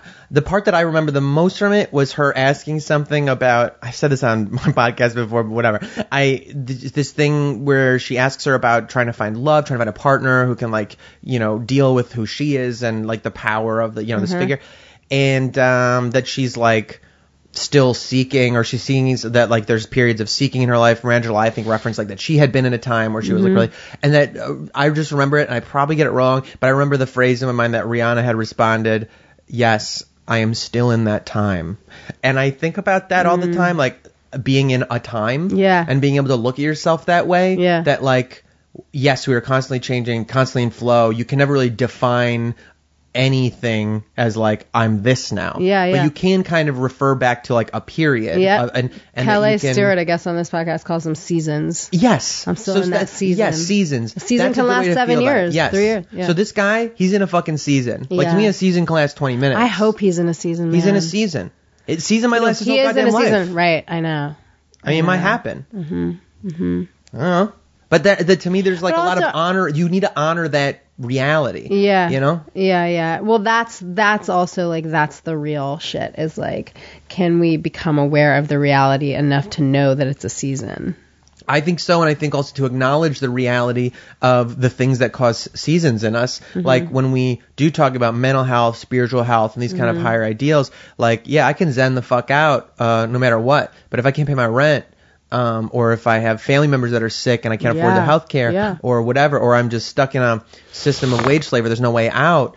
Those are real things Mm-hmm. that I don't think it's um it's I would say it's disingenuous to tell those people like well you have all these spiritual things you can access I, and let I me fucking help completely you find agree. peace. I completely You know? agree. No, I well, no, no, because I agree with you also like you said about the people in cages. Here's what a I person in a cage can find peace and just be okay there, but it's unfair to say that they should have to. or that there's or or no, I mean, that I would want to talk about. I mean, we just have to be really be clear and acknowledge that like we're we're sitting not in, we're sitting in really comfy leather chairs right now. Like when we're talking about you know being okay and like everyone finding a sense of okayness. Like Mm-hmm. no, there are people who that it would be ex- that much harder to find a, s- sense of okayness. Yes. And I can't say impossible. like, Who the fuck knows? But like yeah, if you're starving, you're in a cage Right. Or your family's dying or you're dying or whatever, okayness feels m- like more of a stretch. Well, and I also think like when I feel like I've gotten resentful, you're talking in the past. I gotten resentful in the past of like uh, other people who seem disappointed in me for not being successful enough, or not being uh, rich enough, or something like that. That that's how I felt, or not being. Mm-hmm. You uh, imagined whatever. that.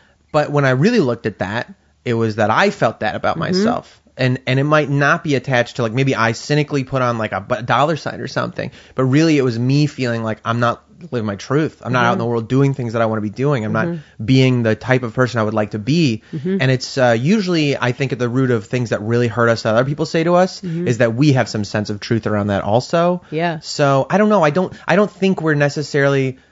Again, it's all at the same time. Yeah, I don't someone think. I don't calls you an to- asshole, but you really don't feel like an asshole, Yeah, it you don't feel like it. you. Exactly. but if it does and it bothers you, Yeah. you're like, I must be fucking. Like if someone was like you're mean to me, I'd be like ha ha ha. If someone was like you're a failure, I'd be like oh shit. I know. I know. because I'm Yeah. so scared I'm a failure. Yeah. But I'm not mean. Like that's clear. Like I'm not a mean person. That Yeah. I know. Yeah. so to me, I don't know. There's a there's a great uh for the guy in the airport. Mm-hmm. May, maybe the most important thing is to like m- maybe help people through like a disentangling Yeah. or like uh and and not even necessarily a full disentangling but just a recognition of like where they are and where other things are Mm-hmm. Yeah. and um and that they are entangled Well, and you can choose to stay exactly. entangled So there we are can- at like awareness Right. and acceptance. one thing I feel like I've focused on a lot, and I've tried to get better at, is really trying to figure out the difference between my stuff and other people's stuff. Yeah. And like if somebody else is fucking mad at me or has a lot of tension, ADHD, that's the thing in ADHD also I've come to realize, uh, I've learned they, they call it reaction to reaction. So, uh, for instance, uh, in relationships, in romantic relationships, uh, partner relationships is actually a better way to put it. People with ADHD do fuck up about attention about like, um, time, like being on time, mm-hmm. or asking how other people's days are, or mm-hmm. something like that, mm-hmm. asking about them. And it's not because we're not interested. I'm like profoundly interested in mm. everybody and everything around me, especially the people I love. Part of it I always blamed on my family, but now I realize the chemical thing too was that we're just demonstrative. Nobody asks each other in my family. Mm-hmm. You just perform it, kind of. You kind of like come in and say how you're doing, say what's going on with you, mm-hmm. and through the, it's like for us, it's an implicit like. And now that you, now that I've shown you how open and true and honest I can mm-hmm. be, please now you do it. But that you're never going to be invited mm. to like do it. It's just a it's a sense that like you're allowed to do it and you should do it. But then I have people in my life that I'm close to who aren't like that, who mm. grew up in more like conservative households, uh, not in the like political sense, but in the sense of mm-hmm. like just aren't that performative, more Protestant or more mm-hmm. Catholic or more like mm-hmm. whatever that they're just contained. And so as an ADHD person, you have to learn like just like love languages. And how are you? How Right. was your day? Right, I really right. want to know. And before getting into knowing how to do that, what would happen is the person goes like, "I'm I'm ups- I'm hurt because you don't care about me," and and you and you'd be like, "What do you What do you mean?" And you're like, "Well, you don't ask me how I am. If you never ask questions about me or my life or my anything," and I and then you they had a reaction to a mm-hmm. behavior that you had that hurt their feelings, mm-hmm. and instead of going like, "Oh gosh, I'm so sorry," no, I do care. I, I will. How are you? I'll continue. I'll strive to do that. You go, but how could you be mad at me? I'm not. I do care about you. That's not true. What you're saying isn't true. That's not what I mean. So what the fuck? I didn't do anything wrong. Right. And you get stuck in this reaction to the reaction, and that's a definite symptom of ADHD. But um, Well, it's also a thing that people do. everyone does Yeah, and that's like codependency, which also I'm fucking good at that, you know, and this Yeah. disentangling. So being able to dis like see where you end and someone else Yes. starts, so that I can hear them say, uh, "Oh, you hurt my feelings by neglecting me in this way." That I don't go. But I didn't mean to neglect you, so that doesn't count. And how could you? Da- now I feel bad, and why are you hurting me? Right. Like that's crazy. It was very that's crazy. disaffirming. yeah, because really, like, all we really all want is just that uh, to to know our feelings and express our feelings and have our feelings be understood by our partners. I think so. We yes. just want someone to say like, "Oh, you feel sad." Yeah, yeah, I attunement and hear validation. you. Yes. Oh my God. Should we let's should we, should we end this part one, Sure. dude? Uh, I mean, they don't really stop. I mean, it's just like, don't really yeah. stop, and then we just keep talking. Like, this is we funny don't know that we how didn't see we're each other doing in two this, years. you guys, but basically, I Jer- Jared's on my podcast, and I'm going to be on his podcast. Right. So well, yeah, we we, can move in it because this is nice because I, I know I've been I'm talking a lot, so now you're going to talk more because Oh, I'm going gonna force you more. into some questions. Do you want to pee? Can we take a mini pee break? Yeah, let's take a p- Right. pee break. Wait, uh, Jared Sleeper, I'm so into you. I'm so into you. Do, uh, did, we, did we satisfy? Is there anything else you wanted to talk about? No, I was happy about this. We kind of just like got in running. Great. I would say, I would say, I, you know, I was looking at like you've got some amazing guests on this show. Yeah. Mm-hmm. Like really like amazing working actors, and I was like, I don't know how I fit into this fucking puzzle here. Here you are. and here I am. But I, I would say about it, because we didn't really even get into this, but like, I do think acting, like real, like some people you get into acting and like like acting in high school, right? Like acting in the edu- why is acting important in education system? Yeah. Certainly not to make actors because we don't fucking need any more of those. but like I do think there's something about in an educational system a practice that uh, when you are an adolescent or a teenager teaches you how to stand your ground and speak in your true voice Yeah. and not be afraid to do that. That has essential value. Yeah. And for a lot of kids, me included, like that was my first exposure to therapy, mm-hmm. getting in touch with feelings mm-hmm. and what feelings mean mm-hmm. and are they real or not. I can make them up sometimes. I can just access them and they're in me. And that kind of dialectic sense of oneself and one's reality is ho- super valuable. And then with theater and acting in general, as I kept going, I haven't like done it in a while. Yeah. Like it's been years. And one of the last plays I did was this one down at South Coast Repertory where like um, By Roberto Aguirre Sacasa. not that one. That was Oh, a good one. one. I love that one. But I did this one. Um, I think Catherine Trieschmann. I think was the name. It's called Uh-huh. How the World Began, Mm-hmm. and it's this play about like a, it was like a, a, a kid who's like hyper religious in this small town in Kansas, and they get this uh, this tornado had torn up their town, and this teacher comes to uh, uh, teach like as a kind of like a AmeriCorps kind of thing, Mm-hmm. and um, is teaching creationism. And my character takes great umbrage with this and is like, you got to stop doing that. Mm. And by the end of the play, you realize uh, and that it's like uh, basically he he prayed for his abusive stepdad to die and then the tornado killed everybody and uh and he felt like his prayers were answered but they also killed like 16 other people in town. So he like believes in the power of god and it's Right. to come do it again. So it was like a it was a heavy play. It was like a little three-hander. It was great. And it ends with this big monologue where you list the names of the people who died. Yeah. and i did that show from uh, a reading through the performance and from the first reading that we did in rehearsal till like basically last performance. The last performance it started to like n- not happen as much where like every time I read that thing and we started to say the names, just ball, like just like hmm. uncontrollably, not acting, like not hmm. like like you just be. And I really gelled for me there, like the pagan roots of theater. Hmm. That like I truly think theater is a. a more spiritual practice than anything else, mm-hmm. and it's like closer to voodoo than anything else, like Santeria. Like you're inviting ghosts into your body and into the room. Mm-hmm. And I remember like being in rehearsals for that show, like like late on, um, uh, or we were in uh, tech rehearsals, or yeah, it was like yeah, those last tech rehearsals, you know, the ones you're doing Yeah, the, yeah. the day of. You're like, and I remember the director asked us to like wanted to rework that monologue a few times near the and and I remember it was one of the first times I like talked back to a director too. Yeah. I they wanted to do it again, and I and I was like, really.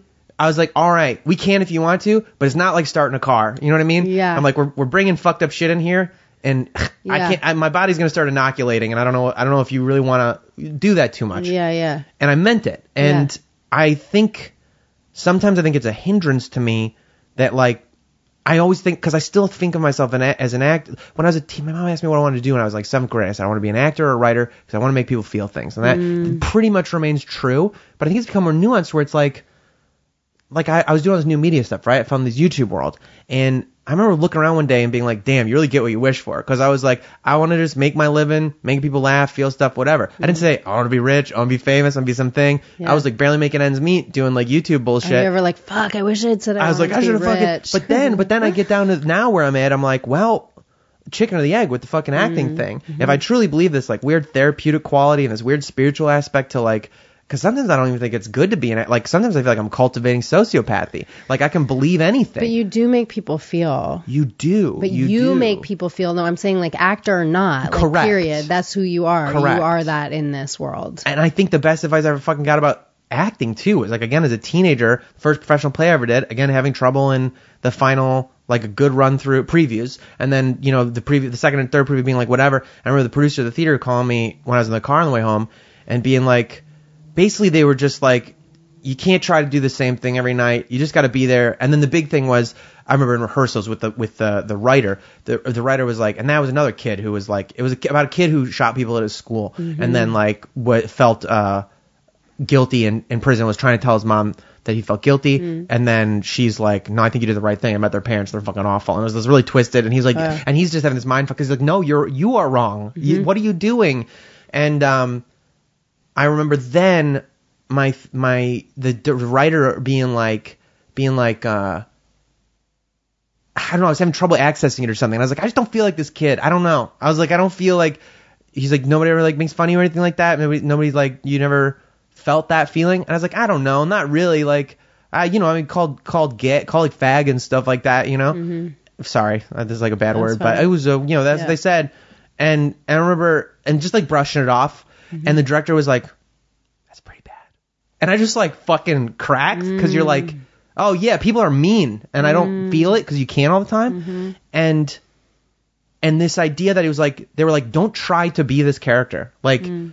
every character you ever play any acting you ever do is you. Mm-hmm. You might have different parents you might have a different life whatever but it's always you. Mm-hmm. And there's something to me that like because i think we get so enchanted by like the daniel day lewis's like the like transformative oh wow how do they how do you get the physicality i love my friend does this one man show andrew Prez is his name he's amazing he does this one man show he's done for since he wrote it in college and has developed it about klaus kinski where he becomes klaus kinski uh-huh. and there's this Kinski quote where he goes, I, he did the movie Aguirre the Wrath of War, and he was like, I'm going to play a hunchback. I will not wear a prosthetic. My body will change to fit the role.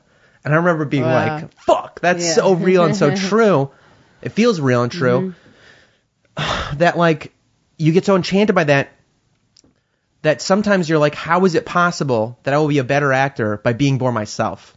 Like by not trying to be like, how would this person say it? Uh-huh. And instead being like, and cause also there are these enchanting Have fun. you answered that for yourself? I, I, I don't know that I have. I'll tell you. Wait, hold on. I'm gonna hear me your answer. I really do because I was just gonna say at the end of it, seeing these like amazing and you have so many like real like journeymen and, and stuff, and I was just like, I still love acting. I still love writing. I still just love making shit, and I love just talking to people mm-hmm. that you're like. Part of me is like, man, if I had only picked acting, maybe it'd be a different story now. But I realized like that's not like like I found like I don't fucking like actors. Like I don't like to it's be around not actors. satisfying enough for you.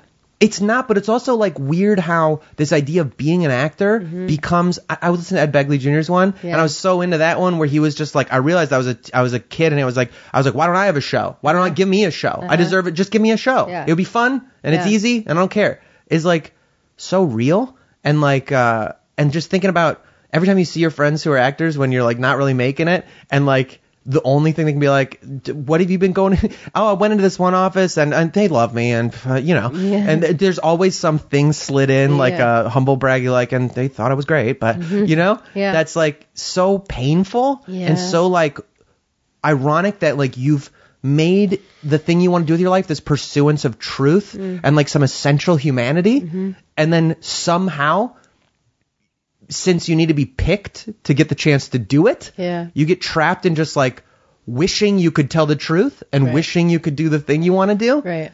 and then it's all about that and it just like totally loses the Well, thread that's the idea, though, is that like part of the reason may maybe that we find ourselves enrolled in these shitty classes in the valley or whatever, which I also wouldn't recommend. I'm just being, I'm j- sort of joking. Is it's that funny because I'm finding myself maybe wanting to do well, it again, right? like because you want to I like remember. you want to remember. Well, actually, I lied. I do know I love, I like acting, But but some of the craft parts are like leaving me. How you want to remember the the real reason you got into it, Mm-hmm. which is that you're wanting to feel and express and Yeah. connect with humanity. Yes, and also, also spiritual thought, but like, I truly think when you sit around, when you when you're in a set or a theater, but especially a set, and you're like, all this fucking shit, the the effort to invent this goddamn camera that can shoot 16k and like these lenses that are like so like it's so difficult to be able to and like crafts are everything all of this shit so we can play pretend Yeah. and people take pictures of it Yeah. so that we can like tell us like is so absurd Mm. in the face of the boiling planet and the whatever but so essential to why we exist Yeah, dude. like living and telling narratives and so beautiful and like spiritually so Yeah. beautiful and transformative. and it's just the best place to be in the world. That thing about it's essential to humans to create. Yeah. The idea that hundreds or even dozens or maybe just three of you, like one person with a sound and you know a camera, and is like are just doing this absurd thing that isn't about putting food on the table. Really, that's Yeah. like about the real reason we're alive. Yeah. Is so that's the creative thing. That's like not about being productive. It's about being creative. And also why I feel so fucking gross when you realize it's like a business and, and there are people who just Sure, think of sure, it that sure. way. But that all disappears all in the face it. of all yeah. Anyway, that was my weird little mini roundabout. Like I, w- I was like, oh, acting, and I was just like, I just want to share that because I feel like other people will listen to this too, who are like, why the fuck am I acting? so and why am I still trying to act? I'm in my 30s and I don't make my fucking living Well, acting. so wait, just last question, and can you answer Yeah. that in a minute? Because I want to, I want you to have, I want to have enough time. ah, we'll be good. We won't. Uh, we'll be good. Um, what do you know? What your purpose is? Like in life? No, I don't think I We do. kind of said it a little bit, like to make people feel things. Yeah. That's a good question, man. I don't know. But that's a like that's a pretty valuable purpose. Like that's enough. If if we went into enough. the world and I mean I, I guess make people feel things that help them grow, maybe. I'd like people this thing we're trying to figure out how to phrase Yeah. where words fail Yeah. about being okay. yeah. If I could somehow let people know they're okay, and that to me is about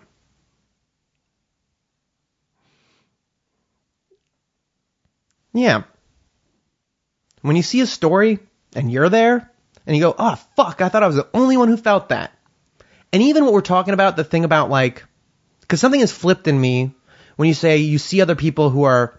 I saw Oscar Isaacs did something. I don't even remember the moment was in the movie Annihilation. I remember there's a scene with him and Natalie Portman, and he does something. He has some reaction where I was like, he's more human than me. Mm. Like it was so honest and so beautiful and so just like instant and just so tiny, mm-hmm. like some fa- facial tick of a thing responding to this woman he's in love with or something like that. I just remember having that thought, like that person's more human than me. Mm-hmm. Like, and it being so exciting, like Mikhail Baryshnikov or some shit. Like, so exciting to see someone be so beautiful. I have friends who are musicians who just, I'm like, mm-hmm. it's so beautiful what people can be. And the idea that they're, they're, they're like you, but not. Like that divinity can live in this fucking animal and that we can, create some sort of practice and ritual around truly accessing and sharing this divinity. Th- that to me is the essence of it's okay. And also that like within the it's okay, that doesn't mean fucking settle. That means try to let other people know they're okay. Try to actually make it more okay. Try to like work for something. Try to try to create a more beautiful and extant thing on this plane somehow. I guess that's part of the purpose. Yeah. And it can be boiled down to like just helping everybody know that uh, they're okay. And that's not the end of it. It's constantly flowing and it's constantly bad and good and whatever. But it, whatever it is, it's okay and you're okay. Maybe that would be it. That's stunning. Thank you. Thanks for having this. This is really lovely. I feel very emotional right now. This has been know, nice. I Watery. love it. I love it so much. I feel it. Yeah, it's very beautiful. Well, this is how kind of how we. I- don't know. I don't know. I don't really understand. I to me, this is a mystical, magical uh, connection, friendship thing. Yeah. I've like that. Always felt like because you reached out to me. I think sometime we didn't even know each other. Yeah. And you just something. You're like, I like the vibe you have. Would you Yeah. like to hang out? Yeah. And then I was like, oh yeah. Yeah. And I remember at the time I was like, I don't know what this was. I was like, why? Why do people reach out? They must always Right. want something from you, but it No, wasn't. I just wanted to hang out. And then once I got, ca- I'm like, oh, that's the same thing. It's like a sensitivity to beings around Yeah. that you're like, we're supposed to know each other and, and share this and co-create whatever we're co-creating. Yeah, yeah. That, by the way, that's the fighting thing too. Mm-hmm. Is co-creation. Yes. You you think that you're watching two people in opposition wanting to because they're trying to fucking each kill each other, Right. but uh, they're co-creating something beautiful. Most of the time, I'd say mo- majority of the time, yeah, I think so. At the end of some of those fights, like the UFC or whatever, you watch those real Yeah. fights. Throw out all the marketing and the capitalism that creates the WWE, the bad blood, and that kind of shit. Yeah. That's unfortunate. That's in, infesting it, because most of the real competitors, the real ones who do it, they'll be bleeding. They're trying to fucking murder each other a second ago. Yeah. They're hugging each other. Yeah. And they're saying like, God damn, that was something. We made, we did something together. Yeah. You, you made me find things in me. Yeah. And that, I guess, is part of the okay thing too. That like it might look like pain, it might look like violence, and it is because existence is violent. It's cells eating each other. Uh-huh. But in that, you are co-creating something really beautiful and human. You made me find something in me. Mm-hmm. That's so pretty. And I'm not gonna like let you off the hook. I'm gonna fucking chase you and try to take from you Yeah. whatever the thing is you're trying to hold on to and make you work for it. Yeah. That's beautiful. It is. Oh, dude. I mean, you got to do it consensually. You know, they got to enter the cage with you. You can't just force that on people. consensual. Consensual combat, consensual violence. Something about us. Well, it's very different. I think people who look at, uh, you know, Meryl Streep had her her little comment that the MMA community was up in arms about. About like, Uh-huh. if we don't support the arts, then it's just going to be MMA, mixed martial arts. And I want to be like, oh, Meryl, I love you so goddamn much. Those people are doing the same thing you do. Yeah. They're telling stories and they're putting their body on the line and they're telling the fucking truth in there. That's and for some people, like the guy in the airport, maybe, Yeah. that might be the only way they can really get it. Yeah, dude. You know? Oh yes. It's the same thing. Good I theater is this. violence, you know? Yeah. It is. yeah. And it always has a resolution. yeah. But you know what I mean? Yeah, I do. and this, and just and her and everybody else to understand the difference between consensual violence and non. Uh-huh. Right. Like these people are not like you. They are professionals who have made their bodies into something that yours is not. Mm. So even the damage they're inflicting on each other, they're sustaining it differently. Yeah. And um, you know, there's a time they have to stop. It's sad when you see some people who the economics of fighting have like made people stay past their prime and their brains Yeah. really gone, and it's it can be bad. But there is a, a place for it and a type of person for it, and it um, I think resonates with a lot of people about something in themselves Yeah. that is struggling with that that violence of existence, that spiritual violence that Yeah. you can see made flesh. I'm so glad that you just put it like that. You know what I mean? Totally know what you mean. Um, you're the best. Thank you so much. You for are the best. Thank you. podcast. Yeah, we'll take a pee and then Okay, I'll just get right into you. Okay. That's our show. Thanks for listening. Follow the podcast on Twitter and Instagram at I am Kat Foster and reach out to us using the hashtag ActingRealPod. For links and recommendations from this week's episode, visit actingrealpodcast.com. Episodes go up on Mondays. Subscribe to the show and rate and review us. It would mean so, so much to us if you did. This podcast is produced by Hanami Sutton and Chris Mako, with technical assistance by David O'Hara, and music by Sean Hokinson. We love you guys. We really, really do. Thanks for listening. See you next week.